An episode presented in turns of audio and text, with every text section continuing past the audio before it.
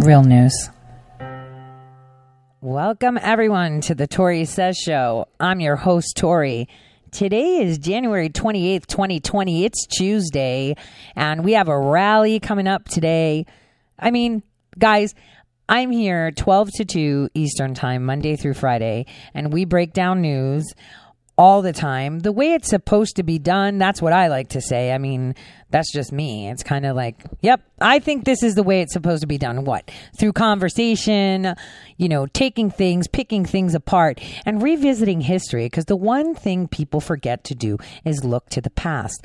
The past is what laid out the foundation for today. That's pretty much it. It's simple, common sense stuff, right, guys? So now we have um, Lindsey Graham breaking right now. Uh, Fox finally put it on. Uh, they're giving a press conference for the impeachment trial. So I'm going to run straight into that because it's live. Take a listen. That the Biden's connection to the Ukraine was inappropriate. There's a tsunami of evidence. So the House managers told the Senate this is baseless, it's been debunked. And I think the uh, defense team yesterday made a damning indictment of what uh, Hunter made a damning indictment of what uh, Hunter and Joe Biden allowed to happen. And it's not in Americans' interest to ever see this happen again in the Ukraine, where Hunter Biden basically turned it into an ATM machine. Uh, we're going to go to that, and there's media reports. People in your business have suggested that a DNC staffer met with Ukrainian officials about the 2016 election. I don't know if that's true or not, but if we're going to open this up to additional inquiry, we're going to go down the road. Was it legitimate for the president to believe there was corruption and conflicts of interest on the Biden's part in the Ukraine? We'll explore that. And whether or not there's any credibility to the idea that the DNC may have been working with Ukraine. So, Mr. Mr. Mr. Mr. Mr. Chairman, then, so what is your vote going to be on that opening question of whether there should be a witness discussion? I am. I am. I'll let you know Friday. But right now, I feel comfortable with the idea I have enough. And I'm just telling everybody who thinks you can surgically deal with this, it's not going to happen. I'll make a prediction. There'll be 51 Republican votes to call Hunter Biden, Joe, Joe Biden, the whistleblower, uh, and the DNC staffer at a very minimum. Why, why, why does the manuscript have to be been wrong? You said at the beginning of this process that uh, if the aid to Ukraine was conditioned on an investigation of Biden, that would be wrong. You no. still believe that, or you change? Well, I've, I've said basically what they've proved to me, it would have been wrong for President Trump not to raise this issue. You have to be willfully blind and say that Democratic uh, misconduct doesn't matter to you not to believe that the president had a good reason to ask the Ukraine to look into the Biden affair. You had media reports right before the July 25th meeting. As much as I like Joe Biden, he needs to answer questions of why he allowed his son to continue to receive millions of dollars from Burisma when he should have known it was a conflict of interest. If a Republican had been in that same situation, you would be all over all of us wanting to know why we're not calling these people as witnesses. So, as much as I like uh, Joe Biden, he has to answer for his time as the leader of anti corruption efforts in the Ukraine. So why, would, why would the manuscript have to be in a classified setting? It, apparently, it's in a classified setting now. I'm just suggesting if it's in a classified setting now, let's look at it in that setting. This was Senator Lankford's idea. It makes perfect sense to me. I don't know if it's achievable, but that would be a solution to the problem. Senator, one more quick question. Voluntary choice by the White House, or would that be something the senators don't know. That's a good question.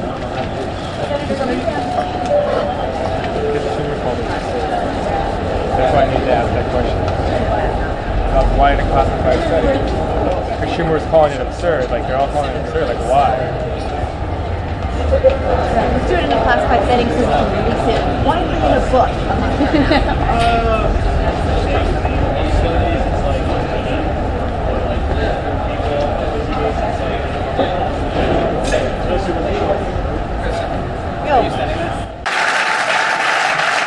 That just didn't want to stop. I wanted to get the hot mic in there for you guys, where they were like, well, why are they calling it absurd about what is being said about the manuscript. That was really important because this is what the reporters are hawking on.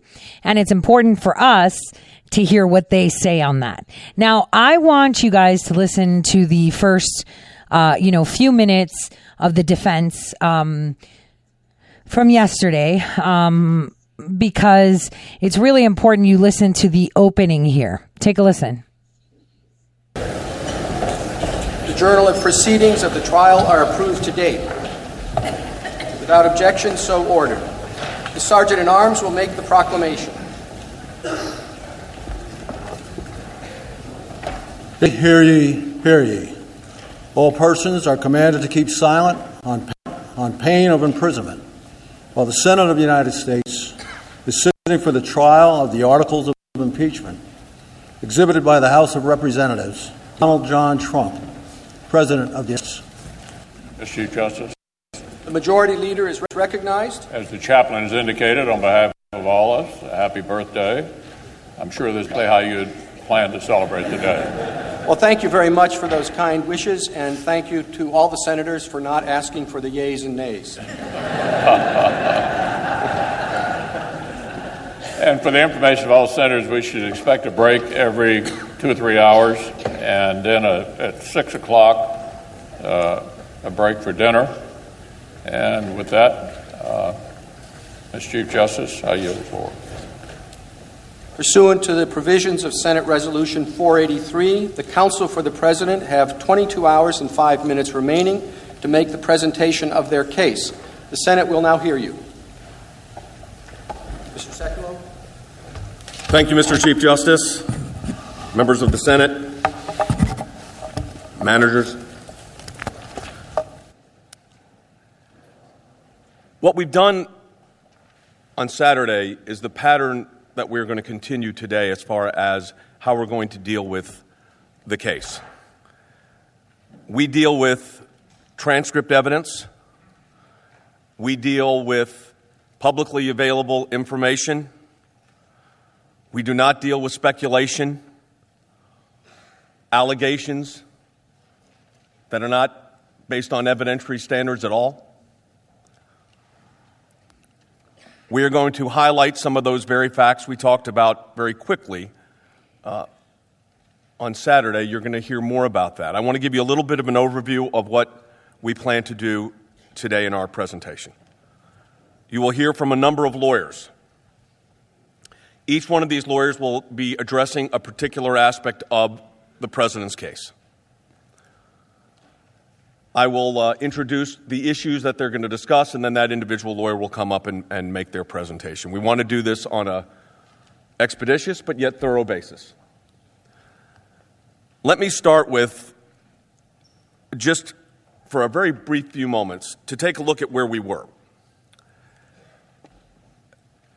One of the things that became very clear to us as we looked at the presentation from the House managers was the lack of focus on that July 25th transcript. And that's because the transcript actually doesn't say what they would like it to say. Now, we've heard, and you will hear more about that in the days ahead. We know about Mr. Schiff's version of the transcript. You heard it, you saw it. I want to keep coming back to facts facts that are really undisputed. The president, in his conversation, was clear on a number of points, but so was President Zelensky. I, me- I mentioned that at the close of my arguments earlier, that it was President Zelensky that said, no pressure. I didn't feel any pressure. And again, as this kind of reading of minds of what people were saying, I think we need to look at what they actually said and how it's backed up. It is our position as the President's counsel that the President was at all time acting under his constitutional authority, under his legal authority, in our national interest, and pursuant to his oath of office. Asking a foreign leader to get to the bottom of issues of corruption is not a violation of an oath. It was interesting because there was a lot of discussion the other day about Lieutenant Colonel Vindman, and one of the things that we reiterate is that he himself said there was he did not know if there was anything of crime or anything of that nature. He had deep policy concerns. And I, I think that is what this is really about.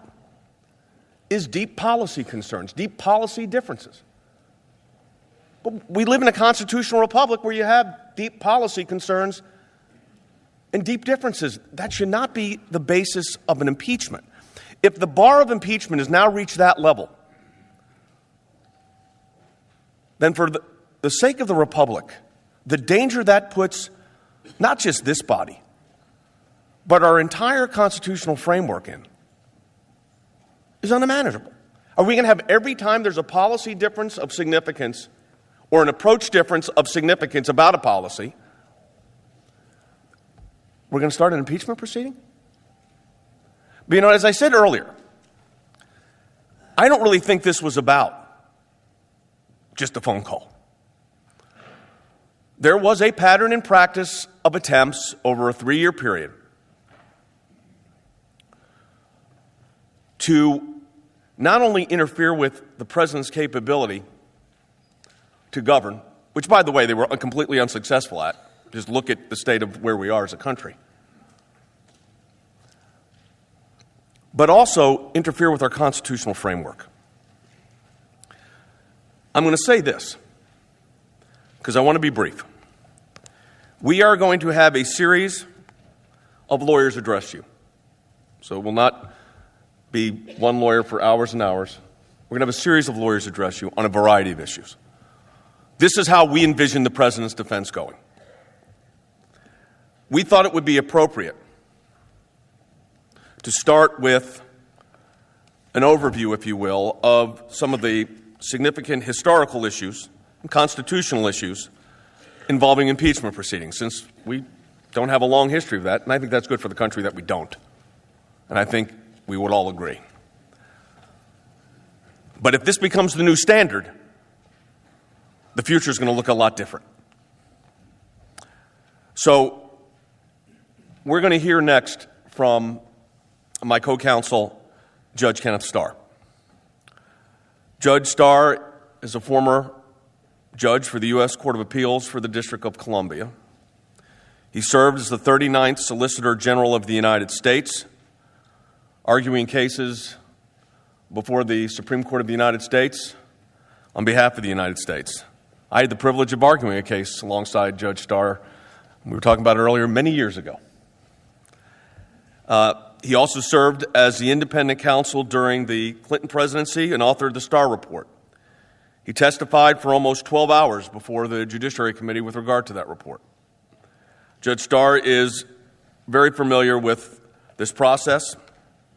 He is going to address a series of deficiencies. There's legal issues with regard to Articles 1 and 2, constitutional implications, historical implications, and legal implications of where this case uh, now stands.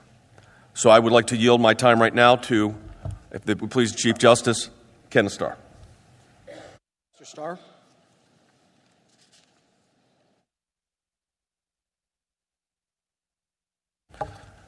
Thank you. Mr. Chief Justice, House managers, and staff, members of the Senate, the majority leader, and the minority leader. At the beginning of these uh, proceedings on January 16, the Chief Justice administered the oath of office to the members of this body, and then again on Tuesday. In doing so, the Chief Justice was honoring the words of our Constitution. Article 1, Section 3. We all know the first sentence of that article by heart. The Senate shall have the sole power to try all impeachments.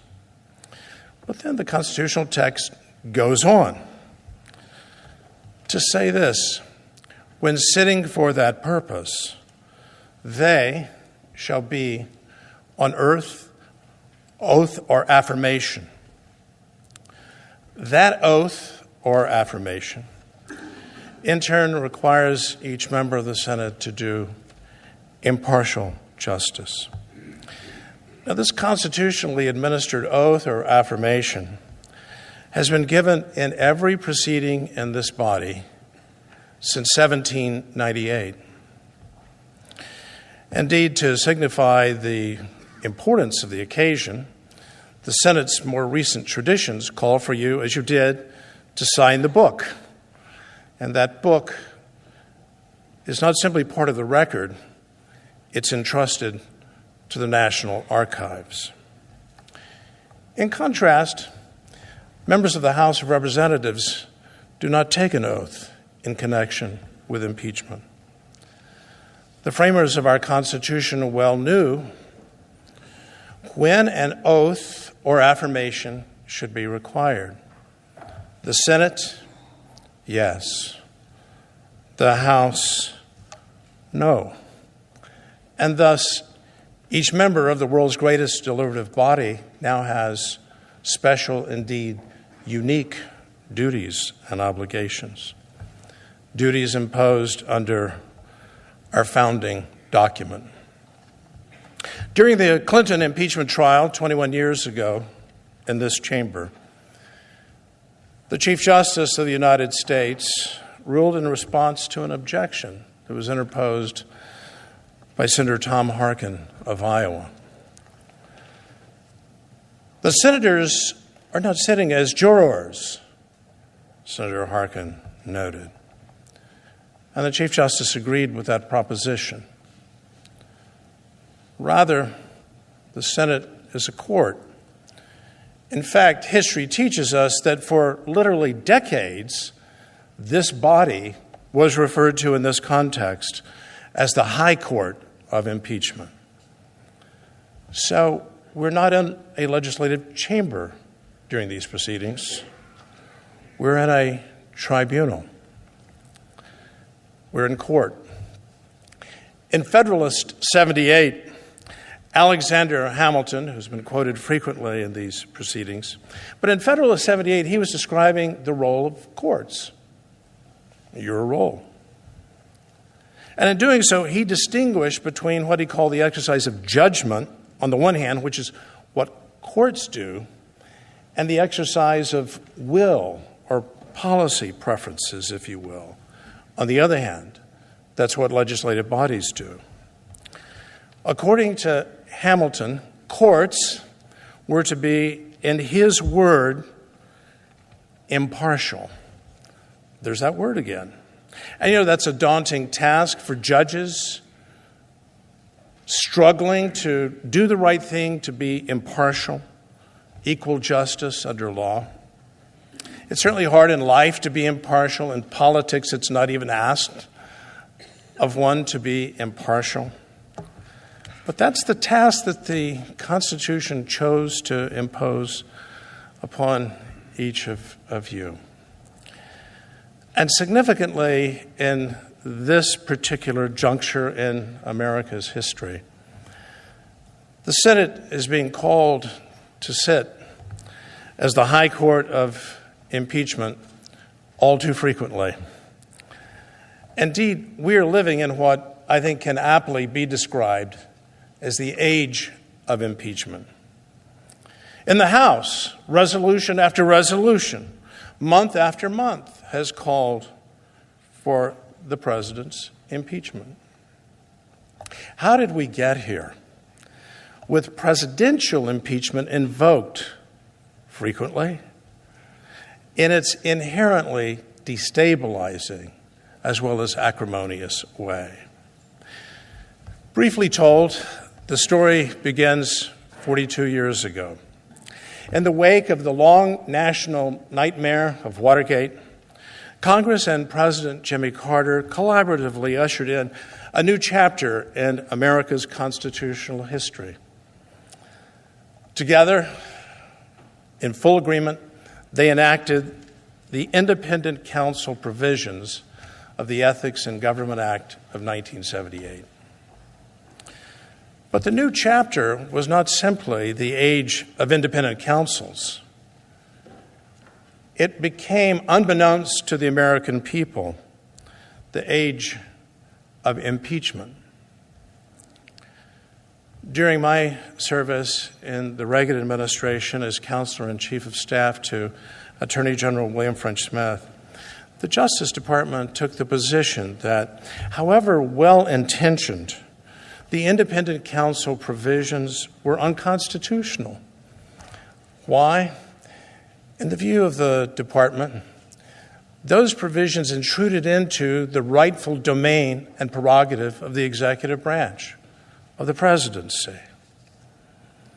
The Justice Department's position was eventually rejected by the Supreme Court. But most importantly, in helping us understand this new era in our country's history, Justice Antonin Scalia was in deep dissent.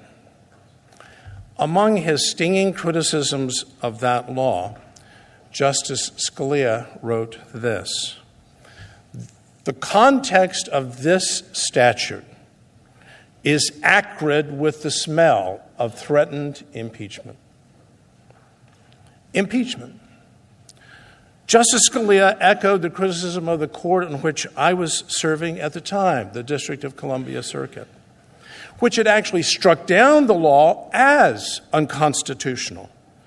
And a very impressive opinion by renowned Judge Laurence Silberman. Why?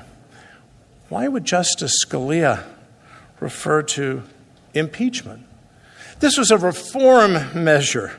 There would be no more Saturday night massacres, the firing of special prosecutor, as he was called, Archibald Cox, by President Nixon. Government would now be better, more honest, greater accountability, and the independent counsel would be protected. But the word impeachment haunts that dissenting opinion. And it's not hard to discover why. Because the statute, by its terms, expressly directed the independent counsel to become, in effect, an agent of the House of Representatives. And to what end? To report to the House of Representatives when a very low threshold of information was received that an impeachable offense left undefined may have been committed. To paraphrase President Clinton's very able counsel at the time, Bernie Nussbaum, this statute is a dagger aimed at the heart of the presidency. President Clinton nonetheless signed the reauthorized measure into law, and the nation then went through the long process known as Whitewater, resulting in the findings by the office which I led, the Office of Independent Counsel, and a written report to the House of Representatives. That referral to Congress was stipulated in the Ethics in Government Act of 1978. To put it mildly, Democrats were very upset about what had happened. They then joined Republicans across the aisle, who, for their part, had been outraged by an earlier independent counsel investigation, that of a very distinguished former judge, you know this is this is huge you know he's pretty much analyzing this for all of us to understand the differences and what has happened what is transpiring and how it's moving forward uh, remember, this guy um, was part of the independent counsel And for him to so uh, eloquently put this together and inform the public of what's going on is incredible. Though, having said that, you know, the mainstream media is not airing this. So the people aren't listening. And no offense to the guy, but he's kind of boring. Um, you know, he's not dazzling like Schiff was. So this is this is something uh, you know, that I would have expected to have a little bit more pep. Uh, but I digress. We'll see how this pans out, and we'll talk about how President Trump is letting us know and letting them know. I got my eyes on you, buddy. I'll see you in a bit.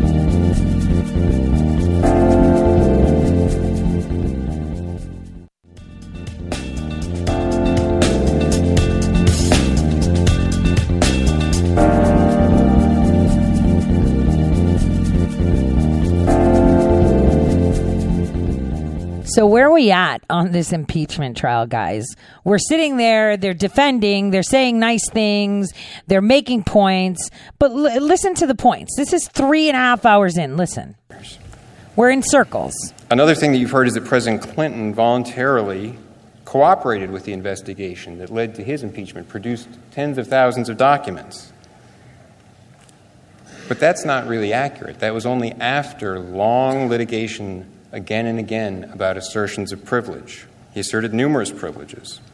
The House Judiciary Committee then explained, quote, during the Lewinsky investigation, President Clinton abused his power through repeated frivolous assertions of executive privilege by at least five of his aides, end quote. Unlike the House in this case, Independent counsel Starr first negotiated with the White House and then litigated those claims and got them resolved. Ultimately, the House managers argue that all of the problems with their obstruction theory should be brushed aside, and the president's assertions of immunities and defenses have to be treated as something nefarious, because as Mr. Nadler put it, only guilty people try to hide the evidence. That's what he said last Tuesday night. And Mr. Schiff similarly said in discussing the assertion of the executive branch's constitutional rights that, quote, the innocent do not act this way, end quote. Really? Really? Uh, just because you're innocent doesn't mean they're not going to wrap you up in a bow, hog tie you, and stick an apple in your mouth, and then roast you. Are you kidding? Like, who says these things? Schiff, if you're innocent, why don't you just fess up about the video we found it at Buck's house? Which I wrote about months ago, because he was raided by the FBI. Why don't you fess up and tell the people why you're fighting for your life? Why all of you are? Because that's what it's coming down to it. You don't like the winning. You don't like people going ahead, moving ahead. I mean, listen to what he says. Listen to what he said on MSNBC. This was this was insane. Listen. I think at the end of I think at the end of the day, it all boils down to this. They're you know reading between the lines of their defense. Uh, it's basically, yeah, he did it. Uh, we know he did it. The president knows he did it. We just don't want the American people to see any more evidence that he did it. Uh, and clearly, that's what John Bolton represents. Uh, he would tell in a captivating way that you know, the public would watch uh, the most pernicious part of the president's scheme, the withholding of hundreds of millions of dollars of military to aid to an ally at war uh, in order to coerce these sham investigations. They don't want the country to hear it. They just want to sweep it under the rug. They don't want to have a real trial. Uh, and, you know, thankfully, there are uh, senators of good conscience who are wrestling with this uh, and do want witnesses to come and recognize they don't want to be in the first impeachment trial in history with no witnesses and no documentary evidence. Uh, and the question is, will they prevail? Because if they don't, no one can call this a fair trial. Really, Adam? Really? You can't call it a fair trial? Let me tell you what a fair, fair trial looks like. Uh, the president is having a rally in New Jersey, right, guys? And I think it's important for us to kind of understand what um, what is really going on here. Okay, L- let me put it to you this way: anxiety. What what what is anxiety? What do you guys think anxiety is? Is it when you're freaking out? It's a signal of your body. It's literally telling you it's time to pray. That's what it's telling you. If it's so huge that you're so anxious that you can't help yourself, that you're you're biting your nails, you're freaking out, you know what? If it's that big to worry about it, it's big enough to pray about it, right? You got to pray. If it's on your mind, it's in God's heart. It totally is. So basically, anything, anything that you might be anxious about in any situation, you should pray because you shouldn't be anxious, uh, you know, in any situation for, in, in honesty. So what we should do is we should be taking our requests to God. Does this type of sham make you anxious? Are you concerned about tomorrow? Are you concerned about the state of your nation? Then just pray about it. If you're worried about uh, something that you need to do, either that is for work, right? If that's, uh, you know, how are you going to pay your taxes? How are you going to pay your bills? God knows all of us are going through that. What do I do? You know, you're anxious. Guys, I think I've taken the queen title for that for the past couple weeks. Like for the past eight weeks, that's like my crown right now. So, anxiety.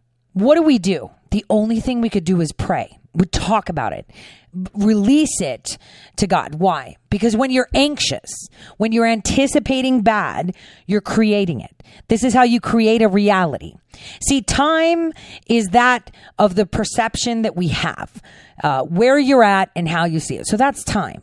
Reality is also a collective perception too. So we all collectively perceive time the same, collectively perceive reality the same. So the more of you that decide that this is the end of the world, they're winning, we're losing, none of them are going to jail, pray about it. I, I guarantee you, because that is basically all you have to do. Any decision you need to make, pray about it. Anything you're worried about, pray about it. Uh, is your is your kid going to a new school? Pray about it. Are they going to like the teachers? Will you like the teachers? New job. Will you like the job? You're going through training for work, like hazmat training. You're worried, maybe, right? Or anxious about it. Pray about it. If we understand, you know, uh, just if we just pray about it. I'm concerned that I don't like, you know, I won't like my neighbors. I'll pray about it. I'm concerned the train's going to be late. I'll pray about it. And you're going to be like, okay, Tori, I get it. We're going to pray about it. Because here's the one thing. Anything you have to worry about, anything, either that be putting food on the table to uh, you know how you're going to file your taxes this year how you're going to get through a divorce get married uh, visit your in-laws whatever it may be. Drive down this road so that you can take the cargo that you have. Pray about it Praying is something we as humans have the ability to do. That is when our physical and spiritual realities connect.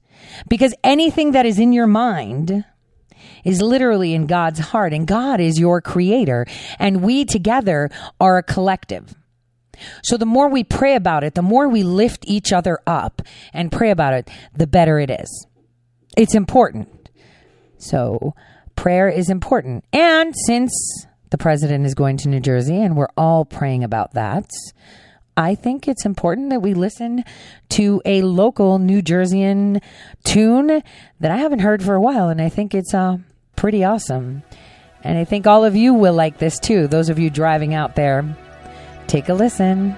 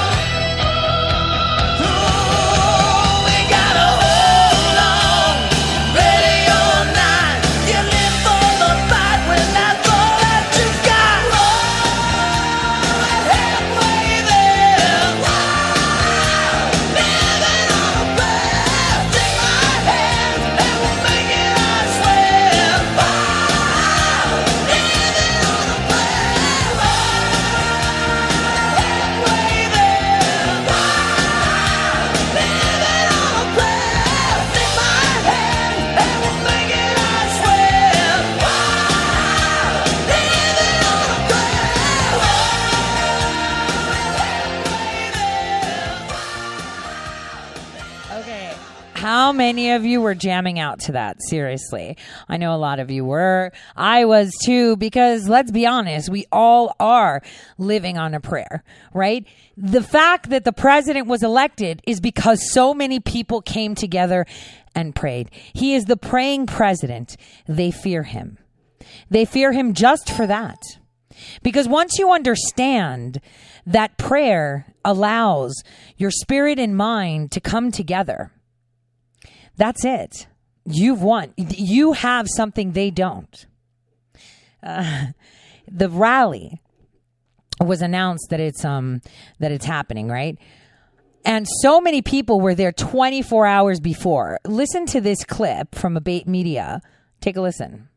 We are here in Wildwood, New Jersey. It's 40 degrees. It's freezing cold, but everyone here wants four more years. They're sleeping out overnight, camping out. They want four more years.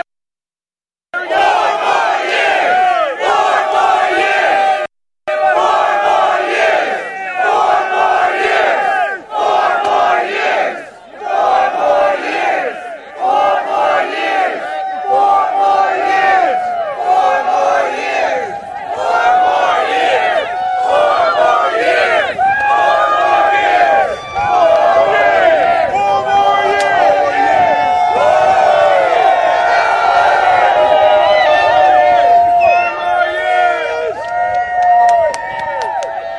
Whoever had a food cart and was parked there made tons of money. I can't believe how many people were out there. It is incredible. They were out there lining up from last night in the cold. Take a listen to this report from NBC in Philadelphia. The people lined up to try to get in later today. President Trump's campaign event kicks off at 7 o'clock this evening. Everybody's got to have a ticket to get in, but then beyond that, it's first come, first served. NBC 10 is on the ground as well. Folks have been lining up since Sunday afternoon. This, of course, is one of the smaller venues the president has visited. Only 7,000 can fit inside. Skyforce 10 is live over the Wildwoods. So uh, they know that only so many people can fit in. And they've lined up since Sunday. And the event is today. That's because people want to see the president. They love this president. They love it. And, uh, you know, what he's been doing, okay, is exactly that reinforcing faith. Reinforcing love. And that is the only way we can move forward. This is exactly what we, that's all we need is love and prayer. You know, pray for each other, pray for the president, pray for our pray for all these people. You know, eh, President Trump is one of the best presidents we've ever had. Not only has he shaped the economy, but he has uh, emboldened the people. He is telling the people through his tweets, Forget all the news agencies. You're the news. Social media is the way we're going. You are the news. Don't listen to what they say. You listen to your own ears. Why are we waiting for people to tell? How many of them have started to scare us with this uh, coronavirus? Oh my gosh, the coronavirus, all these people dying. Guys, Chinese media, the Chinese government literally told the president of the United States, we are under biowarfare attack. Your people need to leave to be safe. You know, and the media asked him, Do Americans need to worry about the coronavirus? And President Trump said, No, I don't think so. Think about it. Why aren't we worried about it? Because why? Because why? Because we're not under attack. They're being attacked. By who? You would have to think. Who? Who is going to benefit from all these people running to get vaccinated? That's all you have to think about. So we're not worried about it. President Trump isn't worried about it. You shouldn't be worried about it. Because in the United States, we have never had a leader that takes so much control to protect the people and empower the people. That is an effective leader. You know, in, in any job, management, if your manager is the one that's like, get this done for me, oh, and doesn't sit there and work with you or lift you up or bring you up to his level. A good manager is not someone that stands on top of everyone and points and says, but that brings them up with them. That says, You're sitting on this platform with me. I've been appointed to be like chief speaker, but you are just as important as, as I am. And this is exactly what the president has been telling the people. This is why they want to remove him. You can't tell people that they have power. I mean, wasn't that the point of creating the United States of America? That the people would have a say? I mean, this is what Thomas Paine's book was all about and why they wanted independence, right? And you know, I listened to Rudy Giuliani's first podcast. I totally loved it. Um, it was short. It was sweet. I saw it on YouTube so I can look at him. I simply adore him. He put it in such an eloquent way. I mean, you know, for a living, he is a lawyer, right? But you have to think truth, truth is a perception of reality of what's f- true or false, right? So we can be equally manipulated just like reality. It can be manipulated. So if it's manipulated, it means that there's got to be something that can move it, right? You can't just change the way of a river. What moves it? Thought. What moves it? Support. Your consciousness and how you see things coming out through you is how it happens. And collectively, as a whole, if we're all pessimistic, oh my God, all these people are not going to jail and none of, there is so much happening under the covers that you cannot see yet. The only thing you see is them foaming at the mouth to try to remove this man, which means he is doing a lot more than what you see. Epstein, Epstein took them all down. Huh, you know, remember where where where I where I said last week and this week, oh, Ghislaine Maxwell's emails totally hacked. Chief Supreme Court Justice Roberts, yeah, totally hacked. No, we have them. The good guys have it. And we're just like, yo, let's release a story from some random person that will circulate that says, hey, uh, there was a hack and we got this. And then someone in the mainstream media might have the cojones to do it. Because that's us saying, I see you. I got this. Watch it. Because I got the insurance policies. You watch it. That's how it works. Truth can be manipulated by collective thought. So as long as the media is laughing at the situation, as long as the media is telling you how to think about it, right? And then you just go with it, then it will be a so called reality. And we've talked about this before, just like time. If you remember, December, which was a very bad month for me as a person, on a personal level, I did tell you January is going to totally fly by completely. Sometimes you know, you know, you'd be like, well, you know, maybe we knew time would fly because so much is happening. Listen, it's January 28th, and look how much has happened. We had supposedly World War III. We had Davos. We had an ep- we have an epidemic. We've got people dead. We've got you know uh, them being embarrassed. It feels longer than a month, and 28 days have gone by instantly because so much is happening at once. Time now for you is moving forward faster. Usually, remember how it goes.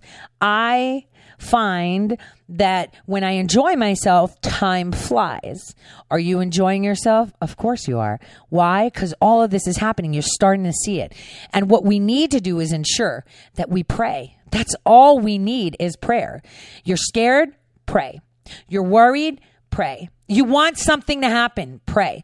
God knows that for the past four years, I have attracted the best people in my life. And I can tell you that it's probably just because of prayer. Uh, you know, I started to, um, constantly just read the Bible. And, and, you know, I've always been religious. And, and I say this with, you know, with utmost love. I was raised by a Greek church in New York, basically. So when I was a kid, that was my daycare center. The nuns used to spank me with ruler. I was such a bad kid.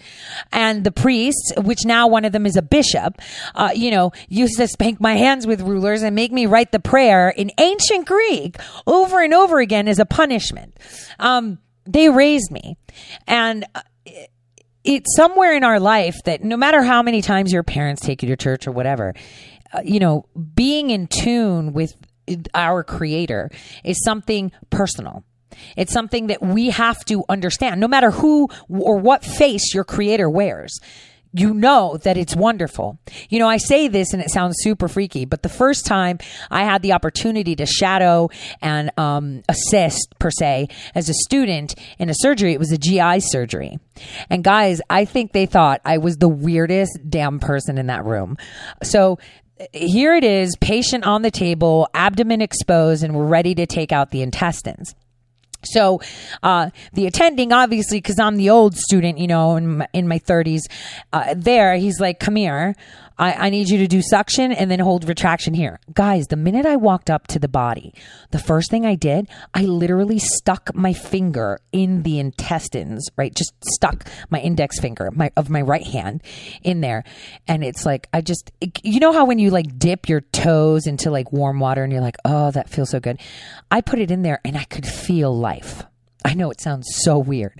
And I thought maybe they thought I was perverted. Maybe they just thought, um, yeah, suction isn't with your finger. Maybe they just thought I was dumb.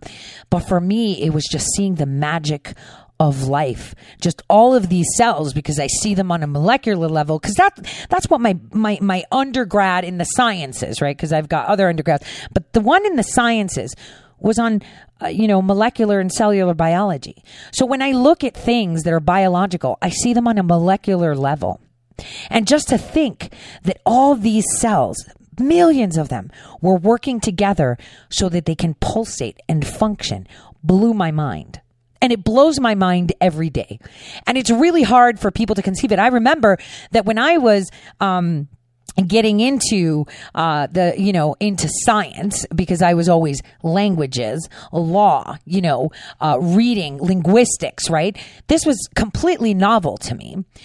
I remember I couldn't wrap my head around chemistry for one reason, not not that I couldn't do it, but I was so fascinated with how the atoms work around, you know, how the electrons, the positrons, the neutrons, how they all just exist and work together in harmony and vibrate at the same frequency.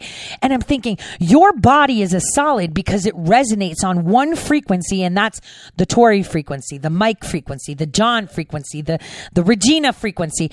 All your frequencies uh, are, are, are in tune for you. So this is if your body is a solid and you are who you are because all the atoms that make you up that that make up the atoms that make up your cells that make up the organ that make you up all resonate on the same frequency. Imagine at that moment of prayer that moment of prayer where all of you all these atoms of every single person that are collectively are all tuned into one frequency. How quick can you change the reality or the truth? Right? So if we all tune into love, promoting freedom, promoting support for each other, it all comes together and everyone moves forward at the same speed, at the same frequency, with the same goals. That is how you know, the Bible translates to you to be kind to your neighbor. The person standing next to you, they don't have to live there. They just have to be next to you because you're all part of the same creator, which means we're all part of Him, right?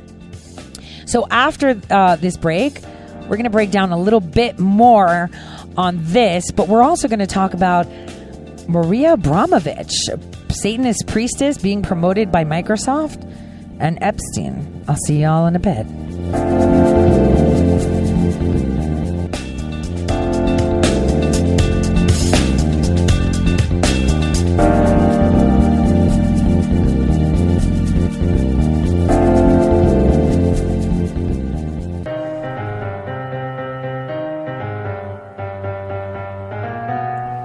Real news. All right. Welcome back, everyone, to the Tori Says Show. I'm your host, Tori. So, uh, this second hour, I want us to talk about a lot of things. Uh, one thing that I saw is that uh, President Trump actually uh, put out a uh, Middle Eastern plan. But before I do that, I wanted to say yesterday, totally random, right? So I went to the gym and I stopped off to get gas inside the gas station there was a, there was a sign outside the gas station saying homemade hummus super famous hummus whatever. So i go to the back where they're sell- selling like middle eastern type food. And I see this guy and you know maybe he likes you know curvy women. I don't know. But I was like, so tell me about this hummus. Like, where do you buy it from? Are you importing? He's like, no, my mom makes it. And I'm like, all right. And I saw like a beet hummus. Like, you know, beetroot hummus. Oh my gosh. I've always tried to do that and it never tastes that good. But so it's awesome. So I, I was going to get it. He's like, Are you Middle Eastern? I was like, No. I was like, Where are you from? He's like, I'm from Palestine. I said, Well, you should be proud that we have a president like Trump who's trying to fix things. He's going to come up with a deal. He's like, Well, do you know anything about Palestine? And I said, I've been there many times and I have family that live on the Palestinian side. Um, you know, because they take care of the uh, Christian church in Bethlehem. And uh, also, some of them reside in Eastern Jerusalem. He's like, yeah, well, you know, he's just going to give away Jerusalem. And I was like, no. Uh, the the lines are going to be redrawn everywhere. I said to him, "We're going to have a, a Kurdistan with borders, and the president. This is a conversation I literally had last night. And, you know, he was like, well, my name's Mo, probably short for Muhammad, right? And I was like, well, I'll see you around because man, that hummus, I'm going to tell you what, I had a hunch it was going to be good. When he said his mom was making it, I was like, yep, that's going to be some really good hummus, right? I make hummus myself. I make really good garlic hummus, but at playing with other flavors, you have to have a knack for it and you have to take the time and patience to, you know, get the chickpeas and soak them and do the whole thing. And that's pretty old school. And uh, sometimes I don't, I don't fancy putting in that time. Let's just keep it real. Um, and I'll get the pre-cooked ones or the ones that have been, you know, uh, soaked already that are in the can or in the jar because I'm lazy because it does take forever. You have to soak them overnight and then you have to peel them. Anyway, that's way too much detail. But the thing is, it's so crazy. I knew that he, the president was working on a Middle Eastern plan.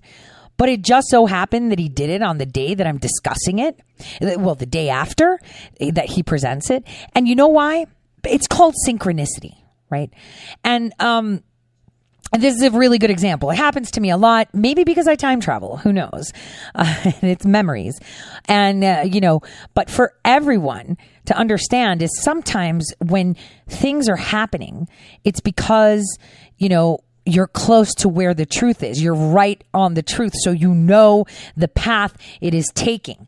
And that is basically how we vibrate and resonate as human beings, as spiritual human beings, right? Uh, something that is really hard to understand. You know, how do you know what's real and what's not, you guys? It's because you know what's not real. But how do you know what's not real? By knowing what's real. And who decides that? You do.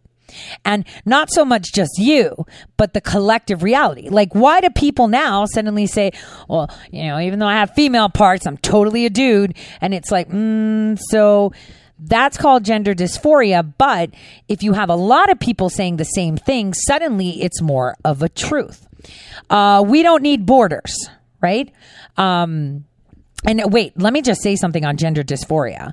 So that is a real thing that you know and and and i'm just going to say there is scientific merit to why people feel like this. Scientific merit and it goes back to one specific thing the left eye. And and it's not the eye. So it's just i'm not talking about the black eyes but it's very relatable. There is a um place that you can access through only the left eye which is like a ticking time bomb. But it also gives merit to the amount of masculinity and femininity you have, depending on the size of a specific chasm. So it's where the two optic nerves merge. It's called the super uh, um, nuclei. And right there, the bigger it is, the more feminine you are. This is why you have the ability to multitask better than males. No offense to my dudes out there. Um, so it gives the more feminine and masculine qualities of the way you process information. So our, our, our, our female and male counterparts uh, are not just our reproductive organs, but also the way we think. Women think different than men. Uh, have you ever heard, you know, uh, you know, rage runs in a woman's veins, right? They're just hot blooded and boiling, right? It all comes down to that. It's how you take input and put it in output. So that actually depicts it. Um, and this is why it's it was coined gender dys- dysphoria because uh, the part of your body that processes emotions and input uh, was being processed in a more feminine way, even though your external parts were in a male way. So the inside wasn't really translating with what you could see, or you know, your upper half was different than your bottom half. I'm just saying things like that happen all the time. So there is scientific merit to it. I'm just saying. So it, it is all about so say you tap into that and you're like all right i feel more like a girl even though i'm a guy. Um, you know you'd probably keep that to yourself you know embrace that feminine side. But then when more people start to say the same thing and everyone keeps telling you that this is the truth that this is a fact that mistakes happen in the womb instead of embracing that difference you want to change it. And that's where we have you know transgenderism too. Uh, because there's this collective now thought process where everyone's like yep you could just change your sex because we can. When those individuals that have that androgynous for the females and for the males i would say I, I don't know how you would say it. There's not actually wow there's not a greek word for. And you know the greek language is so rich. I kid you not you guys. That language has more words than any other language i've i've i've studied. And i'm not just saying this because my parents are greek but there are so many times that i want to say something and there is no word to define it. Like you know um, philotimo that is a word that there's no def you can't translate that as one word in any other language. So, but to not have a word for it is really weird. Where a male is more feminine. Well, you know, you would see that's not a word. But anyway, androgynous means that you're a woman, but you're very masculine uh, as well, and that could be, you know, alpha. Um, alpha type uh, females that you know we claim or beta males for the ones that are more feminine right okay so now that they're telling us that it's okay and it's normal to rather than embrace the fact that you have the better of both, right? They're telling you that, you know, you're trapped. All this collective thought is making it mainstream. So we have all these changes, not only on gender, but different things. We have people thinking they're furniture people thinking they're babies. You know, I've been trying to identify as a pensioner for a while. I totally love to be you know, getting my AARP and not having to work. But, you know, it's not going to happen because facts, right? They won't give me, you know, my pension. they won't. They said, you still have to wait, you know, 20 odd years. Um, so sorry, you're not having it. But this is what happens when we have this collective push. This is how the mainstream media um, creates narratives this by producing and distributing information that they want you to think is the collective the socially accepted the widely known right? This is how they push it to you. And this is what they do. And it's up to you to decide where your reality sits on on on the needle. You know where are you when it comes to reality are you, I go with everyone else? Are you totally, I'm against the grain? You know, everyone says the sky's blue. I'm like, dude, it's purple. And it's like, I don't care what everybody says. And I'm fine in my own manufactured reality. And that is what we call insanity, right? When someone's okay in their manufactured reality. But on the other hand, what is the definition of insanity? Insanity or being insane or crazy, right, is someone that doesn't go by the norms that we have set as a collective of society. So they're an outlier. So suddenly they're crazy. I mean, yeah, okay, if you start saying I'm the embodiment of Napoleon or whatever, that's kind of odd, but it might work for your reality you know, whatever. As long as you're not harming anyone, do it. You know, you might think you're a ninja or, you know, like you see the people on, you know, America's Got Talent and stuff, you know, that really don't and they're tone deaf and they're just like, yeah, totally. I'm like super singer. And it's like, uh, maybe your ears can hear that as great. Ours don't collectively. So we're going to have to say no. Their reality is completely different And you would say delusional, you would say this, but it's all about reality and perception and how much uh, they need to vibe with others. And it's really important for people to be able to vibrate on the same frequencies uh, because that is how you create uh, a reality. You have to vibe on the same frequency. Uh, so collectively, right now, the planet is vibing on the same frequency of understanding that they aren't to be controlled and that they have this innate right from their creator to not be controlled. They are vibing on the fact that there should be competition, that we should stick to rigid foundations like family and, uh, you know, hard work rather than forfeit all that and just exist. I mean, what kind of existence is it if the government is handing you over everything you need? How is that going to help you succeed or be someone, change, be better? It's not going to help you, is it? It's actually going to be worse for you because you're not going to be thinking of, uh, uh, how, how would I say, promoting, um, ideologies or um, I would say uh, making something, leaving a footprint in the sand before you die. Are you really going to think about that if the government is handing everything over to you? No, you're not. You're really just not going to care. You're not going to care about putting in that, you know, um, elbow grease to get things done. You're really not going to care. You're going to say, I really don't care about me working hard because in the end, uh, the government's going to give me everything I need. And I don't need to work hard because the government is going to give me everything I require. And so at that point, hmm, we lose focus, right? We lose want. We lose everything. We lose the will to live. I mean, what's the point of living if I'm going to hand it over to you? It's like a straight road. I tell you, follow the yellow brick road. If the yellow brick road was straight and you could see the end of it, you'd be slitting your wrists a mile in because you're just like, nothing's changing. I see the same landscape. I can't do this anymore. This is not good. I'm not liking this, right? That's the way you're going to be. Um, how many of you have ridden, uh, have, well, I have a lot of people that drive.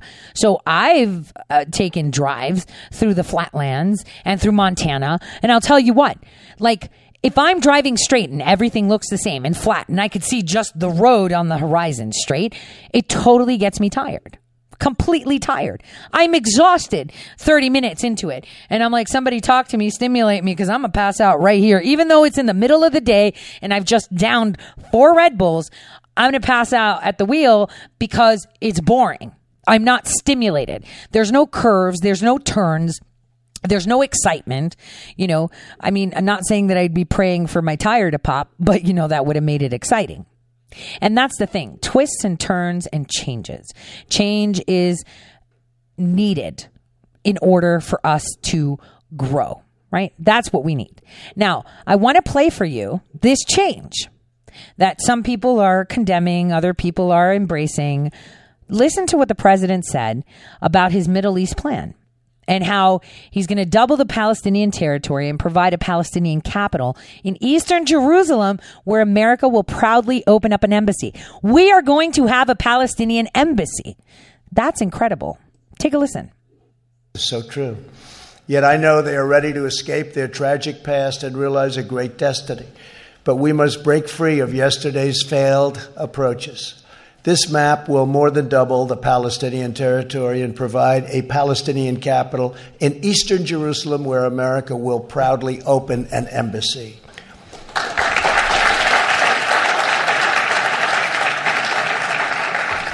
No Palestinians or Israelis will be uprooted from their homes. Israel will work closely with a wonderful person, a wonderful man, the King of Jordan, to ensure that the status quo of the Temple Mount is preserved and strong measures are taken to ensure that all Muslims who wish to visit peacefully and pray at the Al Aqsa Mosque will be able to do so. This is a major statement. Okay, let's just stop right there. Who did he say? Oh, was it the King of Jordan? Oh, you mean the one that Pelosi went to and asked to flip on the president, telling him, "Oh, don't worry, we're going to eradicate it. We're going to take out Israel. It's all going to be just the Muslims and the, the Palestinians and forget Trump. Work with us. We got this." And he kicked her out. Remember? Because this is a plan. This is where you promote harmony and you make sure that this is instated. He said he's well, he didn't say it yet, but he's opening up an embassy in Palestine, recognizing it as a state. This is of major import- importance, and at the same time, our vision will deliver massive commercial investment of $50 billion into the new Palestinian state. You have many, many countries that want to partake in this, and uh, many of them are surrounding. They all want this to happen. Virtually every one of them want this to happen, and I think, Bibi, you know that very well. You're going to have tremendous support Huh. So I wonder what Rashida's going to say. How dare he open up an embassy recognizing Palestine as an actual legitimate state, right? He was going to do this. Next, it's Kurdistan.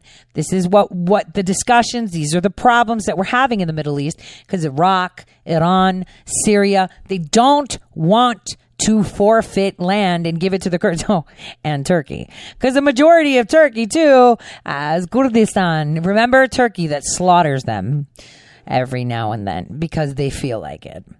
So this is this is a very big deal, you guys. This was a big move by the president, and so you know uh, the the concern here that that um, people have are how are things going to move forward now? If he's opening up an embassy and recognizing Palestine as an actual nation, how can they say that he is not, um, you know, trying to make it better? What other nation has tried that?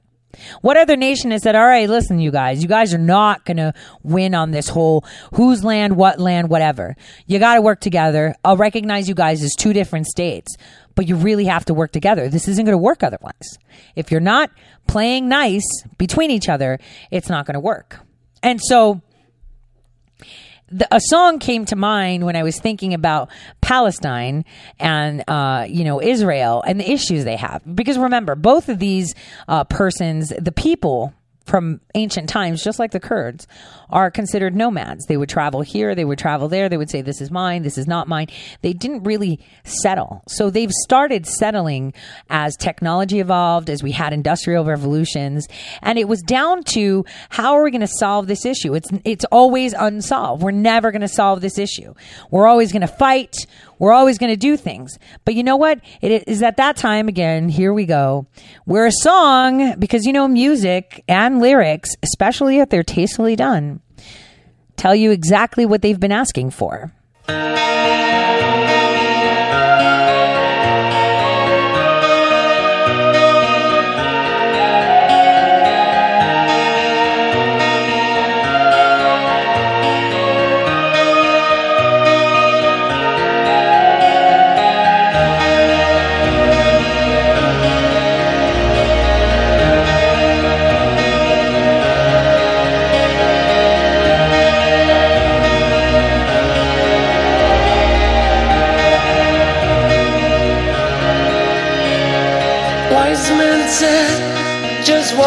This way to the dawn of the light. The wind will blow into your face as the years pass you by. Hear this voice from deep inside. It's the call of your heart. Close your eyes and you will find passage out dark.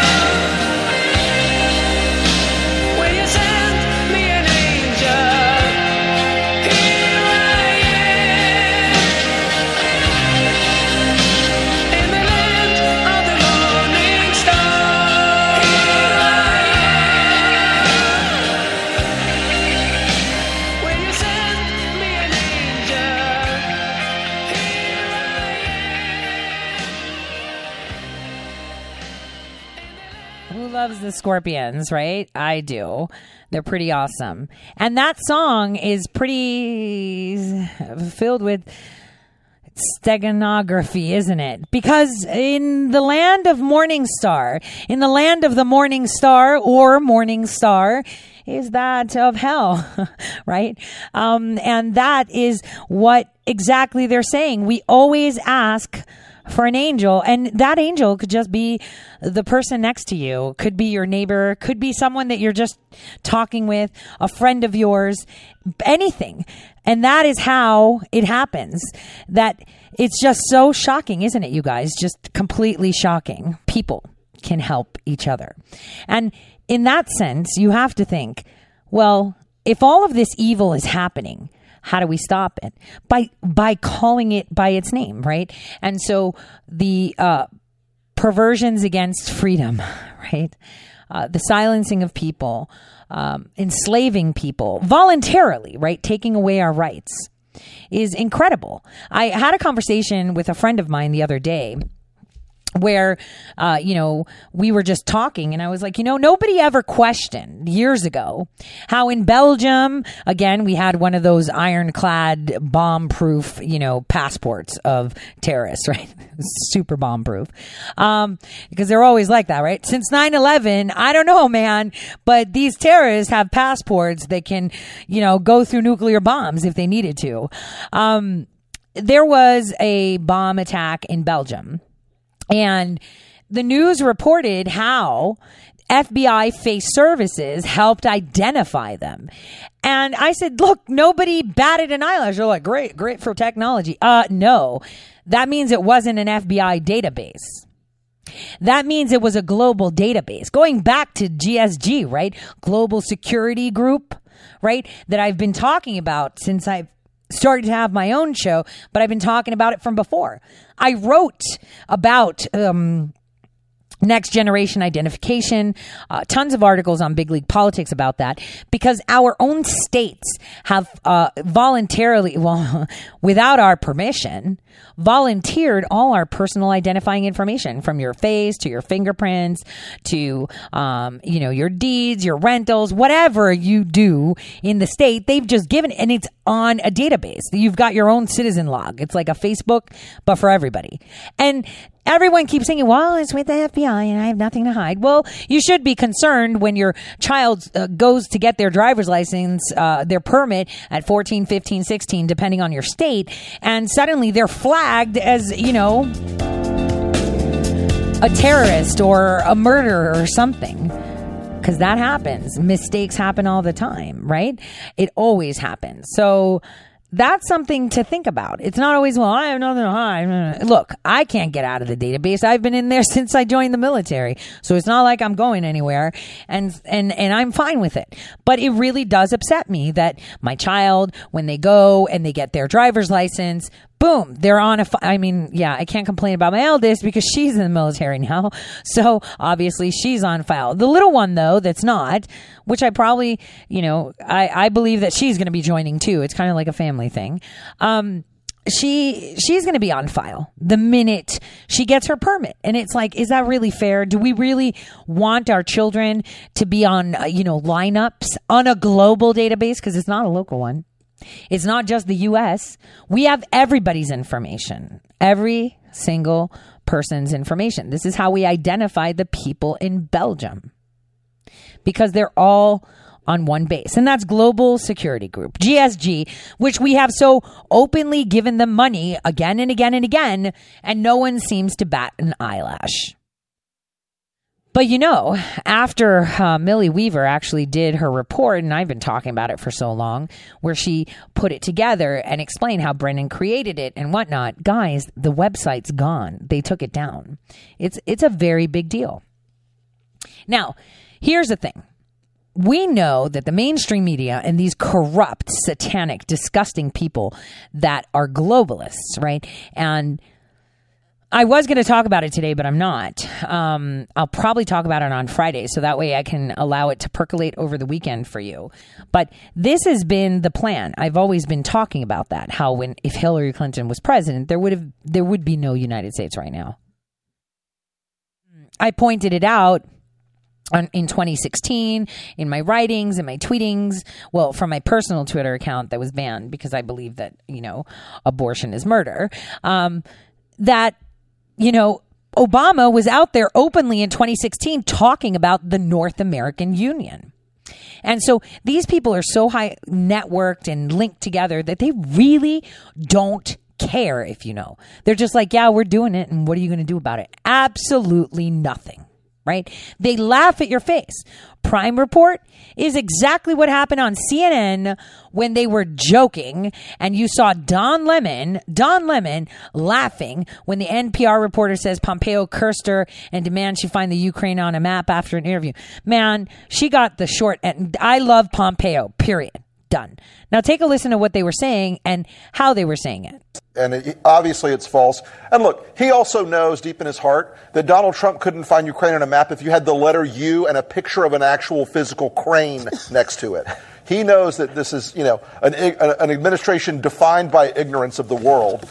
And so that's partly him playing to their base and playing to their audience, uh, you know, the, the, the credulous boomer rube demo that backs Donald Trump, um, that, that wants to think that that, that Donald Trump's a smart one, and there, oh, y'all, y'all, y'all elitists are dumb. y'all elitists are dumb. See, he even calls himself an elitist. That's where I want to stop. Forget the laughing. Don Lemon's there sitting there laughing. Don't forget, brought to you by Don Lemon was the Jussie Smollett, you know, hoax. Because, you know, he tapped that at one point, had Jussie on text, was like, oh, tell me. Oh, I was so devastated in the hospital. I was just like, oh my God, said Jussie Smollett. And, and, and, and Don Lemon was like, I was so bad. He's like a really good friend of mine, really good friend of his.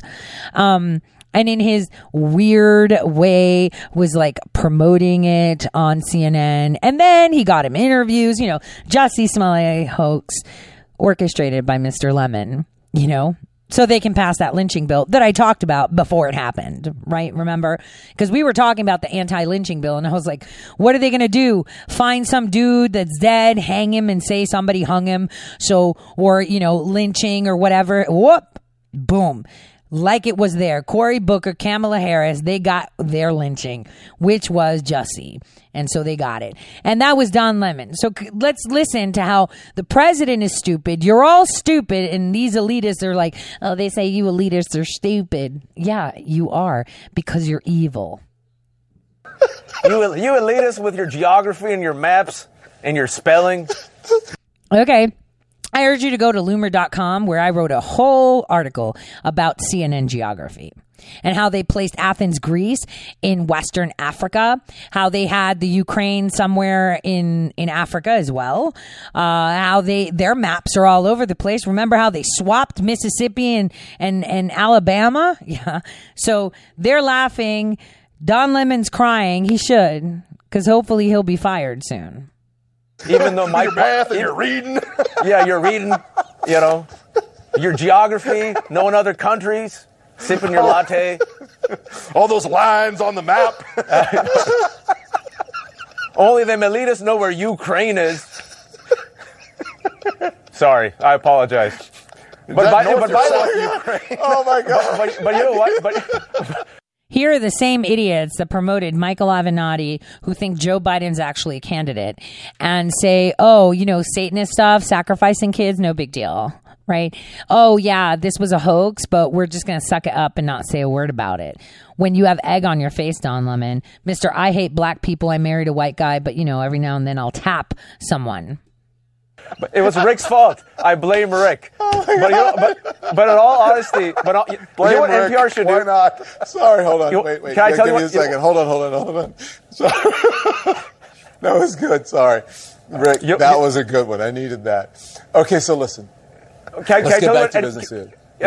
Get back to business. What kind of business? Show business, lying business, let's pretend business. It's going to all go down. So one thing I noticed is, you know, Gates obviously pushing this um, vaccine, but the most important one is how um, Microsoft has created something called like mixed reality goggles. And basically you kind of like use both um, reality that you can touch and virtual reality to expand on artistic expression and to express yourself. And I think this is more of the such of, you know, having cyber sex via distance through like stuff. Um, this is like the type, I would say, of tech. So it makes more sense to people. So, um, Microsoft, uh, well, Christie's. Oh, oh, wait. Before I say anything, um, I have just put myself a reminder uh, when I saw this article in the Observer. I have just put um, a reminder. We are going to talk about art and these auction houses. These are very, very important, and this goes to Dershowitz. Okay, this goes to Epstein. Okay. This is going to be you. You want to talk books for money laundering? Wait till we get to that. Um, I have been working on that because, like I told you, I want to get um, some articles up. I've been writing, but I haven't published them. I want to revamp Tory says for 2020. So I'm working on the website. Um, obviously, I'll be cross publishing to other places too. Um, but this this i want you guys i'll probably reference this portion of the episode in the article so christie said that um they um that Marina Abramović um, has started to uh, push mixed reality artwork. And she's going to be exhibited around the world, and they've partnered with Microsoft. And so this is Christie's, you know, Christie's is uh, well, a very well reputed, uh, you know, auction house. Um, that's where you get all your nice, you know, Monets, etc. Um, but she's created something called The Life. And she'll be using the Microsoft HoloLens um, headset. And this is starting on February 10th in LA and the studio is um, called Tin Drum. Um, I'm definitely going to have, well, we're going to try to have someone there uh, to take pictures and um, see it. But she debuted this exhibition in, get this, the Serpentine Gallery. How fitting. Last February. Um, it's pretty incredible because she's going to be pushing this and the life is a 19 minute recorded performance of her. Remember she's the one that did the whole uh, sperm milk urine blood in a corner on children stuff like that you know? So in this one she is where she looks like the woman like the red witch from game of thrones only you know she's got her black hair and red dress. And people will be wearing these goggles to like get into the whole vibe. So when um, the when people are wearing this headset, uh, they're going to be um, looking where they're supposed to be looking, and it's going to look like she just came out of nowhere. And they're going to be seeing it come to life. So it's mixed reality. And what's different from other things is that, um, from what I gathered from other sources, not just the Observer, is that. Um, it makes everything very realistic. So um, a lot of people probably own virtual headsets. I I have like you know those that you put on your face and you put your phone and you watch something, or you play that game where you're walking and you fall. I've tried the whole scary one too, not so scary, um, except when you're trying to run away and you're just like, dude, I'm running, and it's like I can't run away. Um, but um, this one is going to be very realistic, and this is this is horrible because I I want to know what exactly it is that um, she's going to be showing with the life. Um, ugh, I'm sorry, it just gave me the chills, and the fact that Microsoft is uh, promoting this um, for art and to you know get people to transcend boundaries and amplify their societal impact is crazy because this th- this is where I have a problem with it. This is how you allow carnal things to manifest. Um, it was like that time where Stormy Daniels was at this party of Keith Raniere, right, from NXIVM, and they had like video playing on the walls at the party of children in snuff sex films. And so people were watching that in the background, like it was playing everywhere. So imagine if these things are pretty much put together in a mixed reality thing where you think you're actually partaking in this. This can actually tap in and set off people that have those underlying that underlying programming. And so for that reason, you know, this is terrifying just to think that this is being promoted by Microsoft non, nonetheless, um, which has been awarded some contracts within the government though, you know, I, again, all we have to do is pray and hope uh, that um, this is not stymied, but more so not that it doesn't move forward too much. That that's all I can say. God help us on that one. Now, as we come to the end of this week, and with President Trump's uh, um, you know, State of the Union that he's supposed to give out in Congress, right? I have to think if I was President Trump, I'd be really pissed right now because I can't go to the State of the Union with this hanging over my head. And I've got people that are Republicans that are going to vote for um, witnesses. So, yesterday, aside from Romney, that we know is going to vote for it, the other three senators that he knows will vote for it, um, he let them know he'll vote for it. And I'll tell you why this was him telling them. So, uh, a couple days ago, Senator Cramer of North Dakota announced that he discussed with the president to bring North Dakota State University to the White House, et cetera, et cetera, right? So he has, um, he put that down. He said, you know, um, this is great. He tweeted about it. And yesterday, out of the blue, three senators, right, were retweeted for random things.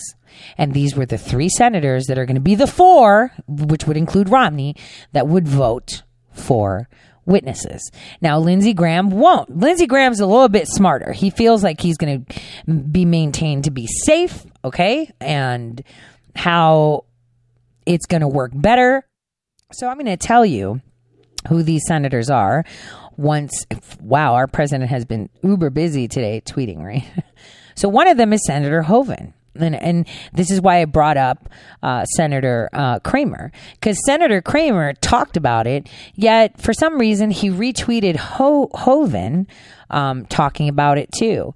So Senator Hoeven tweeted out, looking forward to honoring NDSU football at the White House again this year. The Bison had tremendous season, winning their eighth FSC champion, uh, FCS championship in an undefeated season. We've already been in touch with the White House and NDSU about honoring them in our nation's capital. Now, the day before that tweet, Cramer already talked about it, saying he already spoke with the president. So the president retweeted him. That's number one. Right. Number two is Barrasso, Senator John Barrasso. And he retweeted, the House could have called all these witnesses and chose not to. As senators, we have responsibility to not allow this to become a circus. That's what the Democrats are trying to do. Now listen to this. About everything that's out there before deciding how to vote. As a senator, we have a responsibility when you look to the Constitution to not allow this to become a circus, which is what the Democrats are trying to do, but to judge the case that is brought to us. You read the Federalist Papers, see what the founders had to say. The responsibility of the Senate is to judge the case brought to us by the House. And it is a weak case, it is a flimsy case. It is a case that they said had to be made immediately, but yet they held for 33 days in another political stunt.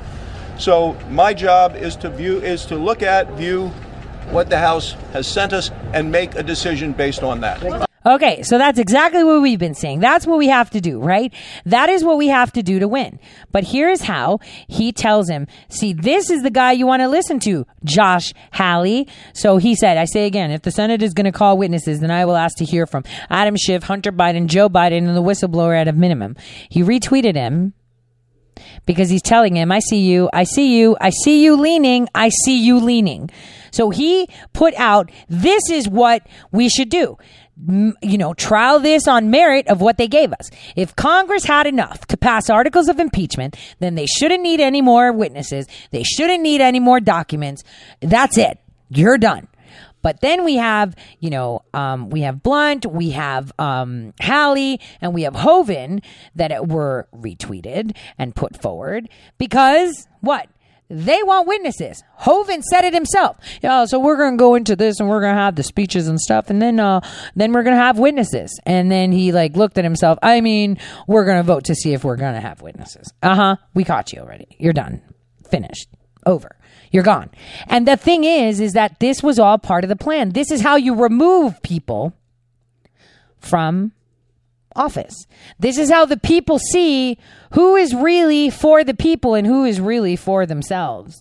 That's how you fix it by doing it just like that. And by showing and promoting these senators and representatives that literally stand up for the people so that people are empowered. Here is Congresswoman Elise Stefanik. Look how she took down this reporter. She like butted in and said, No, stop. You're not answering this. I am. Take a listen to her tie this security assistance to pressure Ukraine to investigate Biden. That's okay. He did not because the aid was released to Ukraine and there was no investigation. But and the president, the president has said that he did not tie. There was no conditionality. Gordon Sondland, in fact, testified, and we saw that played out as the president's defense team made the case that it was presumption, assumption, and guesswork. So the facts of this case remain the same in that we have more security assistance for Ukraine, much more than during the Obama administration, and there was in fact no investigation into the Bidens. But and the administration, the administration have to lose. What, what you, this was Adam Schiff's choice. Adam, Adam Schiff, Adam Schiff, Adam Schiff is clearly scared that his case is so weak. Adam Schiff made the decision to withdraw the subpoena. This is an, an unfair, unconstitutional, and half-baked uh, set of impeachment articles that was sent over to the Senate. It's been, it's been very, it's been I'm just to say, she like pushed the dude over and she's like, I'm answering this question. That's the type of people we need to see. People that are fighting for the people and that's it. And, you know, that is what we need to be seeing more of. That we have people standing up and speaking the truth, standing up and saying enough. This isn't, this isn't happening. Enough. But Cruz, Cruz, why is it, okay. So Senator Cruz says, Why should the American people care about Hunter Biden and Burisma? And the answer is simple. There's significant evidence of corruption. Watch Pam Bondi break down the Burisma Biden. Okay, it's not just the Bidens, you guys. And I don't like this bottlenecking. Why aren't we talking about Paul Pelosi? Why aren't we talking about Heinz? Why aren't we talking about Tag? Why aren't we talking about them? I guess we want to bottleneck it. You know, again, discrepancy. Remember how they released the video? Oh, he said fire her. Yeah, he said that in 2018.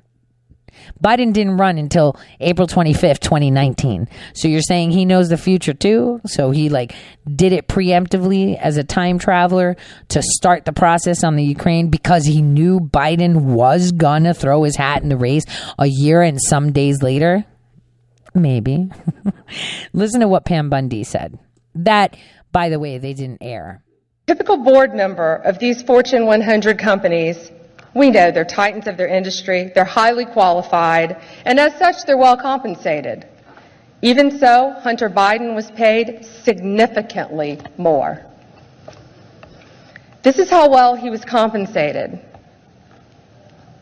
So Hunter Biden is paid over $83,000 a month, while the average American family of four during that time each year made less than $54,000. And that's according to U.S. Census Bureau during that time. And this is what's been reported about his work on the board. The Washington Post said, quote, what specific duties Hunter Biden carried out for Burisma are not fully known, end quote. The New Yorker reported, quote, once or twice a year he attended Burisma board meetings and energy forums that took place in Europe. End quote. When speaking with ABC News about his qualifications to be on Burisma's board, Hunter Biden didn't point to any of the usual qualifications of a board member. Hunter Biden had no experience in natural gas, no experience in the energy sector, no experience with Ukrainian regulatory affairs.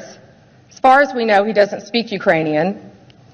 So naturally, the media has asked questions about his board membership. Why was Hunter Biden on this board? If your last name wasn't Biden, do you think you would have been asked to be on the board of Burisma? I don't know. I don't know. Probably not. Yeah, definitely not. And remember, he's now in a custody battle saying he doesn't, not custody, child support court, right? Where he's claiming he doesn't have money, but he turned up with his baby mama to the Waldorf Astoria for lunch. Well, she looked really tacky, by the way, with a Carrera, a brand new Porsche. Was it a Carrera? I don't know. But it was one of those new Porsches. Gosh darn it. I forgot the model name. It's not a Carrera. Or is it? Nope. I don't think it is. Brand new Porsche right? Driving up to the Waldorf to have lunch because he's super broke, you know, and that's what bro- that's where broke people go, and that's how they roll. They roll with, you know, with Porsches. That's basically what happens, right? They roll with Porsches. That's how it happens. Period. No questions asked, right, you guys? Here's the thing we've got Palestine being taken care of today, right? Do you know that just um, last year, a couple days, uh, about a week ago last year that the Hamas co-founder actually died by shooting himself in the face. Do, do you guys remember that? He actually helped find the Gaza-based Palestinian group in the mid 1980s. All right, and um, he shot himself in the face supposedly when he was cleaning his weapon. Why do I say this? It's really important on the timing right? It's really important on the timing where we have this and how things are moving forward and where they're going. I don't think we realize just how far we've gone. You know, now we're all awake. We're starting to see this shift in the narrative, right? We saw it with the Mueller report that was false. Uh, we saw how things were being done. Uh, you know, this is how this is how they delayed things. This is how they started to build. They wanted to get dirt in order to go for impeachment through Mueller, but they couldn't find anything. They were walking a really tight, fine line. And, you know, that's what, um, you know, we need to look at. I mean, we have to ask Schiff, why isn't he releasing the IG report, for example? It's kind of like the same way as Ro- uh, Rod Rosenstein asking, you know, Ryan to block the FISA memo. So they're all trying to cover for each other. there's seven people. Well, there's three senators right now, right? And two Obama officials that are in a lot of trouble. A lot of trouble. So, who is it that has really high clearance? Three of them are in the Senate. And then we have two Obama officials still sitting pretty. It's not like I'm going to point fingers and say Mark Straw, but they're there. And they're and they're having problems. Like have you guys heard from Maxine Waters lately? Where's she at? Where is she at? I don't know. Her mansion may be having some issues right now. I'm just saying. Her mansion may be having some issues right now. This is why you're not hearing from her. On January 31st, I expect, I expect the DOD to come out with something huge. This is where we break free from the chains of the Democrats. I expect something huge to come through. Huge. Because the whole thing that we have to think about is does the President of the United States want to go to the State of the Union with this hanging over his head? I say no. Does he? Hmm. Does he? No, he doesn't. So this will be chucked out because I know that my president wants to go in front of Congress to deliver the State of the Union with no egg on his face and ready to say, You tried it, you lost, let's move forward. This is what I expect on Friday. I expect it because my president needs to be able to go there, shoulders back, head high, and looking at them like you should be ashamed of yourself. And I guarantee you, we will have the standing offishness of we're losers and we're upset. This is totally not fair. We might not show up. Or Nancy Pelosi canceling it. um, that's another uh, timeline that may spur out. So, I the probability now is at 62% of this being tossed out on Friday. And this is only because he when he knows that you're on the wrong side, he'll let you know he knows so that you can auto correct yourself. Cuz if you don't auto correct yourself, you're going to get hurt. You're going to be in that line of fire with all of them. So, we have to be clear. These are enemy combatants. What we're seeing, right? Is a prelude to all the tribunals that are coming down. And we're going to see a lot of stuff coming out of Newport Beach very, very soon. On that note, I want to wish you guys a fabulous evening. God bless all of you from everyone here at Red State Talk Radio. And I will see you here tomorrow, same time, same place. And let's see, will Friday be the day that our president is done? Who knows?